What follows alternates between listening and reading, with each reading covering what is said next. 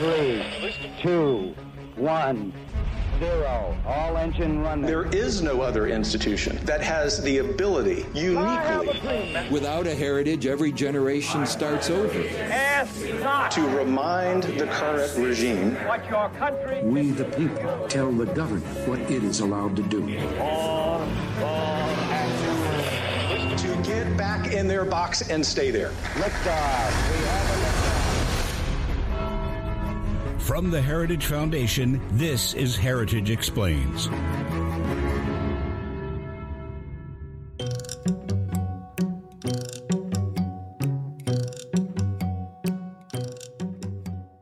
The US government currently prints seven denominations of paper money, and chances are you've seen all of them. $1, $2, and yes, they are currently printing those, $5, $10, $20, $50, and a 100 But you might not be as familiar with some American paper money that's still floating around out there that is fully legal tender. If you find one of these bills, you can take it to a bank and they will honor it. There's a $500 bill featuring the face of President William McKinley, which was printed starting in 1945. There's a $1,000 bill, which was originally printed with the face of Alexander Hamilton. But after officials decided that it might be confusing, since he was also featured on the $10 bill, this was changed to President Grover Cleveland. There's also a $5,000 bill, which features James Madison, and a $10,000 bill, which features Salmon Chase, an accomplished statesman who was governor of Ohio, senator from Ohio, secretary of the Treasury under Abraham Lincoln, and chief justice of the Supreme Court. But now, he's most famous for being the guy on the $10,000 bill. Now, the sad thing is that the government stopped printing these bills in 1969 because such large bills could be utilized by criminals for money laundering purposes. However, even though our bills are smaller today, our spending problems have only gotten bigger. The US Congress controls the purse strings of the government. It's their job to allocate our tax money, in whatever denomination we send it, to the appropriate use within the government. But how does that system work? And why is it important for conservatives right now to understand that system? Here to explain is director of the Grover M. Hermann Center for the Federal Budget here at the Heritage Foundation, Richard Stern. I'm Richard Stern. I'm the director of the Grover M. Hermann Center for the Federal Budget. So that's Heritage's center that handles budgetary policy. So it's all things that the money the government steals from you and how they spend that money. And before you started here at Heritage, you spent seven years over on Capitol Hill, living the life out there in the swamp. And we hear a lot at Heritage about how members of Congress are kind of animals unto themselves. And you've had some interesting experiences with people over on the Hill. Can you talk a little bit about that? Oh, yes. Members of Congress are the swampiest of the swamp creatures. But here's the thing that's interesting about them. You think of a member of Congress, you think it's formal, it's professional, it's a member of Congress. They are honestly some of the weirdest people I've ever met. They, they each have their own o- uh, ego. But here's the, the important thing, and I, I think it's an interesting kind of note on how Congress works. Members of Congress don't really listen to their staff. They don't really listen to anybody, in fact. So they'll have schedules, they'll have talking points, they'll ask you to put talking points together, and then they're like, great, thanks. They'll throw it out. They'll be like, nah, I just don't feel like doing the schedule. They'll text you, they'll say, I'm going to come for the meeting. They don't show up. You're sitting there with the meeting. You're like, I'm not sure where the member is. They'll show up two hours later and be like, yeah, I just turned my phone off randomly. That's members of Congress for you. So it's a, it's an interesting note of uh, kind of the hell that it is being a congressional staffer and what you got to deal with. I can imagine. So today we want to try to take apart a very thorny issue and what's often a complicated issue that's hard to understand, and that is appropriations. And appropriations, to my understanding, is part of this larger budget process, like the process by which the government puts together the way that they're going to spend our tax money every year. Can you zoom out? How does this process work? And then we narrow in and talk about like why we're so focused on appropriations this year. Absolutely. As you said, appropriations is the power of the purse. It is the place where your money that the government's taken comes and how the government uses that money. And it means everything from not just how the economy functions, but to which organizations get grants, right? Whether left wing organizations get funded by the government or not, all of this gets wrapped into the appropriations process. So let's start off with the basics of this. The Constitution envisions the founders laid out a process where you had an appropriations committee. It has different subcommittees that handle different areas of policy and spending. And the idea of this was that every single dollar that the government steals from you and every single dollar that the government spends, is handled by this committee, by Congress, in public, transparent hearings with committee markups and everything else in full view of the American public. That was the idea. Centralized, transparent process that was respectful of your money, your hard work to get there, and use that money sparingly only for the core things the government actually needs to be there to do. That was the idea. Of course, as you can imagine, we're very far away from that today. Seems that way. And in fact, I'll give you the, I think, the more interesting part of this. The budget process is only 49 years old. It was actually created in 1974. The entire initial concept, and frankly, something that worked for a long time, was, like I said, just the Appropriations Committee getting together once a year to figure out what our spending was. It was easy, it was simple, centralized, transparent. The budget process was created because during the middle of the 20th century, all of a sudden, we started creating mandatory programs. So that's programs where there's none of those hearings, there's none of that kind of public discourse. Congress sets into law once, and then the program exists in large many of these for forever. Stealing your money, spending your money, allowing unelected bureaucrats to make the day to day decisions over who gets the money from these programs, with Congress never again having any kind of oversight, any kind of say, or any kind of uh, ability for the American people and voters to look at the process. After about 50 years or so of this massive, just exponential creation of the regulatory state, of mandatory programs, of all of these lawmaking and spending and taxing authorities that no longer went through appropriations, that no longer went through these regular bodies that Congress works, finally, in 1974, Congress put together the Budget Committee, the Congressional Budget Office, and the entire process of a federal budget. Now, the idea of that was now here again, finally. We'll put everything back under one house, under one budget. So, like what the founders envisioned with the Appropriations Committee, this will be larger, but this will be a singular process that covers all of the spending, all of the taxation, again, where the American public can have a transparent, full view of what's happening. Just to be clear, up until this point, I mean, I always kind of assume that the system that we have is a system we've always had but that's not the case. So up until then, the government is kind of sprawling. Was there a system for kind of regulating how much money was being spent prior to our current budget process? Not to scare everyone, but no. And in fact, the closest we came to it was in the mid 20s. The president, organically, just on his own, decided to write a budget and give it to Congress. It wasn't binding, it wasn't a formal document. It was just his kind of the government starting to sprawl. Here's my take on what should happen. But there was no limiting principle. There was no overarching control. The government really could just grow at large with each individual one off piece of legislation that Congress and the president signed into law. We want to put out a bill to make this agency or do this thing. We are going to tax enough to pay for it. Or not. Or not. and then it's just going to exist. Exactly. So 74 was a shining moment where we were going to put it all back together, have a formal budget process that, that gives back this kind of structure. And as you know, we solved the budget problems, everything's fine, and we have no national debt. Great. I, w- I wish we lived in that world. As you can imagine, everything started downhill and continued going further downhill. The budget committees largely got ignored. The CBO, I think, has played an important role in presenting information to the American public and to lawmakers. They're the body that does the scores. When people say X bill is going to cost $100 billion, that $100 billion estimate came usually from CBO, the Congressional Budget Office. However, outside of that, this organizational structure has lent almost no real structure, no real control from Congress. And so we've continued to have a government that spirals. In fact, the discretionary budget, which is what appropriations are, which is again the money that once a year Congress comes together, has hearings over, has shrunk from 100% of the budget to less than a third, to about 30% of the budget. And that's just if you take out the interest spending, right? Does one of the largest mandatory programs is the interest payments we make on the national debt. That should scare everybody. Just so I'm understanding you correctly, when we go through the budget process, we're only talking about a third of the money that the government spends overall. What says the appropriations process? In theory, the budget is supposed to cover everything. But the truth is, kind of your point on that, the last time we really went through the full on time budget process was 10 years ago or something close to that. In fact, what Congress has done routinely for the last six years or so is not pass a budget at all. So we've gotten to the point where it was partial, they were shell budgets, which is a whole other thing, they were late.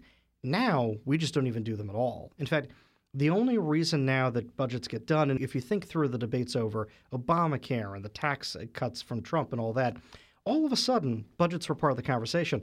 It's not really that anybody cared about the budget, tragically. It's that the budget document has a little kind of clause in it, a, a, a vehicle for allowing legislation to sail through the House and Senate to have what's called expedited consideration. Now, this was written there in the budget bill in, in 1974 to be something where, you know, hey, we put out a budget, we set a trajectory, we missed the trajectory. How do we get back to it? And the idea was this little thing called reconciliation was there to square up, to reconcile between your budget trajectory you had set and where the real fiscal state of things are. It wasn't meant to pass sweeping legislation like Obamacare. It wasn't meant to radically transform the country the way that the, infl- the misnamed Inflation Reduction Act was. That's what reconciliation was there for. But of course, Congress being Congress looked at it and said, wait a second, I can do anything I want pretty much in this reconciliation bill. I can pass once in a generation sweeping legislation and stuff it into this reconciliation vehicle. So for practically a decade at this point, the only time Congress, quote, does a budget is not really to use the budget to corral spending, to organize the government. They use it to get access to this reconciliation tool so they can put together sweeping legislation that often increases the deficit and spends more of your money and then sail it right through Congress. Backing up to this mythical world of 1974, can you take us through what, in an ideal world, the passage of a budget would look like if we were playing by the rules that we set? Absolutely. What happened is basically at the beginning of the year, both the president would offer a budget to Congress that really walks through in detail what he wants, what the programs are going to spend, what those unelected bureaucrats are going to do, how those mandatory programs are going to work, etc. Around the same time, the Congressional Budget Office puts together its annual budget and economic outlook, which is their picture of where they think things are, where they think things are headed. So everyone can look at both, can think through both. And then in April or by April, mid April, Congress would have passed budget resolutions that, in their own terms, detail out exact spending, revenue limits, and all manner of other things related to each budget function category, all the program sets, discretionary, mandatory, and set up these enforceable limits. So when they would say in a budget resolution, for these functions, the, the amount of money is X dollars. And this is Congress doing Congress, this part. Okay. yes. What it means is that then if Congress wanted to consider legislation going above X, it wouldn't be in order. It couldn't be voted on. These would be real enforceable limits. In fact, the administration is actually required to cut spending on their own if these limits are not followed. That's ideally what would happen. Congress would pass this resolution. It would make those enforceable numbers that the administration has to cut spending if they violate the spending allowances. And then Congress would begin the work kind of April into May on appropriations bills. So this is where that 30% of the budget that's discretionary starts getting worked on. You have committee hearings over the summer through June and July. The bills would go from the committee to the floor. And then, somewhere between there and mid September, you'd actually pass these appropriations bills. They would get signed into law. And now you have the robust kind of cover of the budget resolution over the mandatory programs. You have real appropriations bills, each of the 12 of them individually considered with hearings and et cetera, all passed into law so that by October 1st, the start of the fiscal year, you've got a new discretionary set of bills, you have the budget resolution, it's all locked into place. So, that discretionary component of the budget, what differentiates discretionary spending from non discretionary? What sets that apart?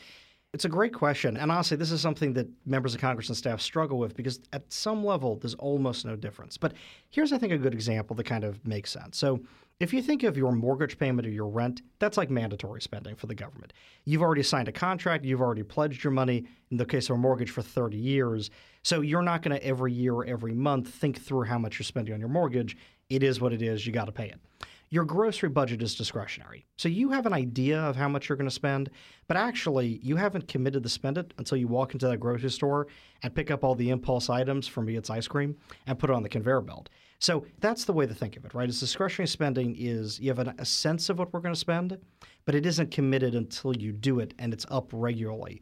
Where mandatory spending is like your rent or your mortgage payment, it's something you've already signed the contract on. It's something that's going to continue. You know what that number is going to be if you just leave it on autopilot. If Congress went home and never showed back up to work again, these programs would continue to steal your money, to make obligations, to fund, in many cases, the left wing new infrastructure and all these other things, and Congress never gets to look at them again. The discretionary programs Congress once a year has to look at. If Congress doesn't pass a bill funding them, they lose funding at the end of that year. Hmm. That's the major difference. And then appropriations, when we talk about that, really all that's just a that's basically a fancy word saying like parceling out, right? Essentially is what's happening.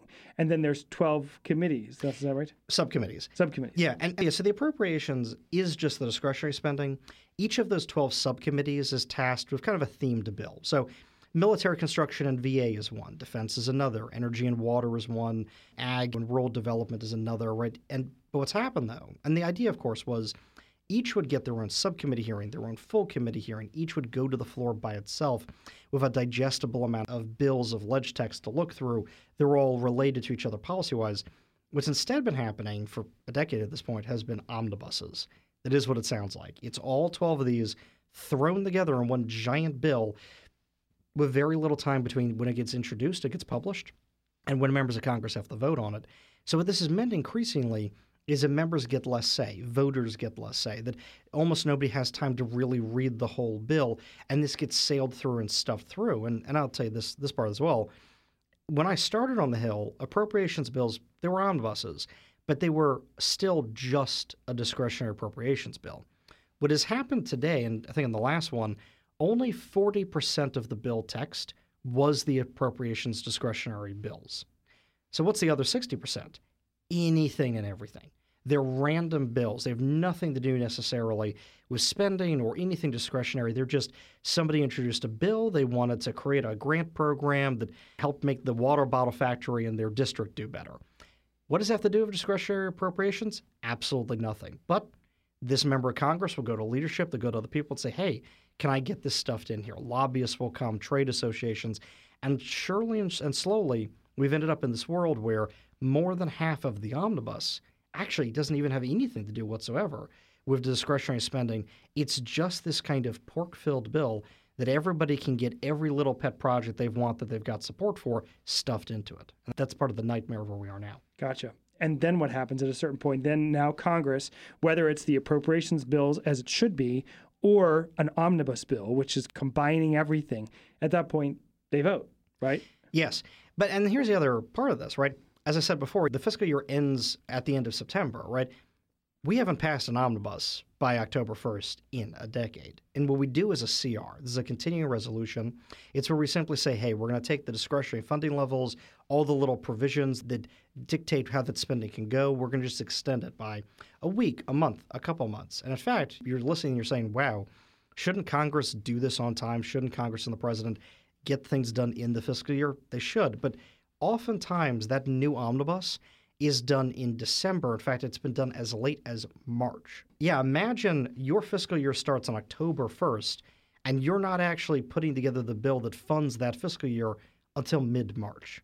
That is oftentimes what's been happening. And then there's the whole conversation about government potentially shutting down, right? And as a result of budgets not being passed, is that right? Yes. Well, I said not budgets, of course, but the approach stuff. And in fact, here's the I think the crucial thing about this: the way the budget was envisioned, the way the founders, of course, had envisioned the entire process, is that if Congress didn't continue appropriating, it would shut down because Congress has made the determination that that isn't an appropriate thing to steal money from Americans to fund. We now have a system where, because of mandatory programs, because of overlapping authorizations and appropriations and everything else, when a government shutdown, you can't see my air quotes, but they're there, happens, it's a third of a third of the government that actually shuts down. But that's what happens when the appropriations bills don't get signed into law for the new fiscal year. Gotcha. So now that we kind of have somewhat of a grasp on the overall budget process, why are we so focused on appropriations at Heritage right now? This is what's hot right now, of course, but part of this is, as, as we're talking about here, the omnibus has become the major what's called must pass bill per year, which is to say that that third of a third of the government shuts down if we don't pass and sign the law, the appropriations bills. So everyone views it as a bill that has to get signed into law. So anything you want, whether it's a provision that makes sense in discretionary spending or not, as we're talking about, if you want to get it signed into law, the train you want to get it on is the omnibus train. It's everybody's focus, and even when it's not in the news, it's always a prime topic of focus on the Hill because of that position, because of what it can do, because everyone knows ultimately something's going to pass the House and the Senate and get signed into law. Now, what's happening right now, as we talked about earlier, The ideal process is that all of 12 of these biddies would have been through the committee uh, out of May. All of June, all of July would have been devoted to floor action. That's where the bills come to the floor. Now, here's what's important about this we are halfway through July. None of these bills have come to the floor. In fact, not even all of them have come out of committee yet. That's unprecedented. What this is, is an attempt to stop the amendment debate that would happen. This is the inside baseball of, of the House and, and the Senate. But what happens traditionally is the appropriates bills come to the floor. What they used to come under the, to the floor under is something called an open rule process. An open rule process is where members of Congress can offer any amendment they want that follows the rules to the appropriations bill. So now, they can say this bill's got this, it's got that, I don't like it, or I should have this or that, and I want to change it. Exactly. Now this might surprise you, but members can't just do that normally. In fact, in the House of Representatives, you have to offer your amendments to something called the Rules Committee, and then the handful of people on the Rules Committee decide whether your piece of legislation gets a vote on the House floor at all. So the appropriations bills were the one place where members could offer amendments demonstrating any kind of policies. In fact, the Hyde Amendment, that make sure that your taxpayer money doesn't fund abortions, that's an appropriations limitation provision. It's a, a policy rider. That's an appropriation that started its life as an appropriations amendment offered on the floor. So, this process of members coming to the floor, being able to offer amendments, has been pivotal in our history for putting good policy forward, for demonstrating vote support from what are so called rank and file members of Congress, and ultimately getting these things not just into law, but as permanent precedent in our legal traditions. By having none of these bills come to the floor yet, by delaying this process, by frankly, maybe we'll have one or two bills on the floor, but if most of them don't, it means that that amendment process doesn't happen. It means that good policy, good legislation can't get forced onto the floor, can't be forced by conservatives to get a vote at all. And so this will leave conservatives in the position of saying, of leadership, frankly, being able to say, well, when we negotiated the omnibus, we pulled out all of the good provisions you liked in the bill, demonstrate support for them. And conservatives can say, well, I can't. I didn't get to have the amendment votes during the summer. That's part of the strategy from leadership. So at Heritage, we're very focused on solutions, right? And this is a very kind of thorny problem with a lot of in and outs. What should we, as patriotic Americans, how should we be approaching this issue? So I think we need to encourage the members that want to offer those good amendments. Frankly, one of the things that we've been looking at and we've been talking with our friends on the Hill about is actually introducing standalone bills, such as new piece of legislation that have what would have been appropriations amendments in them so that they can get co-sponsors. So this way, when leadership says, hey, you guys didn't get to have amendment votes because we didn't let you have amendment votes. They could say, no big, we've got a bill right here. It's got the 50 provisions we would have want to put in there. And look, it's got 200 co sponsors. Now you can't ignore us. So I think one of the things that we do at Heritage Course is we help to form what those good policies are. We help to draft the legislative text. But we're also there to help with some of this strategy on how do you promote good policy? How do you put good policy in a position where it can actually see the light of day, right? And so I think as patriotic Americans broadly, not just at Heritage, I'll admit that there are patriots that, that exist outside of Heritage. I think that should be our goal, right? Is to encourage good conservative members to continue to beat this drum, to put good policy up. I think we need to put pressure on leadership to actually cut spending, something they're not doing in these appropriations bills, to continue putting up good policies. And while leadership has put some good policies, some expansion of pro life and values defending provisions in these bills, they haven't put most of them on there that have been asked of them. And I think we all know that when the omnibus comes around, they're going to pull those all out so they can cut a deal with Biden the way they did on the Fiscal Responsibility Act. And then we'll say, hey, we gave it to you in the bills that we knew weren't going anywhere. You should be happy. I think we need to stand there and be the, the right wall to defend and, and give encouragement to our friends in Congress who are championing good policy, that are actually defending American values and watching out for American taxpayers. Richard Stern, thank you very much. Thank you so much. Thanks to Richard Stern for breaking down the appropriations process for us, and thank you to all of you for listening to Heritage Explains. Check out our show notes for more work by Richard Stern at heritage.org. You can also find him on Twitter at Rich A. Stern.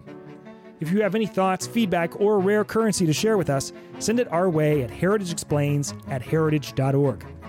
Coming up next week, the Southern Poverty Law Center. Once a celebrated legal organization that branded itself as an opponent of hate, the SPLC has started expanding their definition of hate to include just about anything they don't agree with. Why does that matter? We'll sit down with Daily Signal managing editor Tyler O'Neill. The man who literally wrote the book on the SPLC. It's a great conversation. You won't want to miss it. So thanks for listening, and we'll see you next week.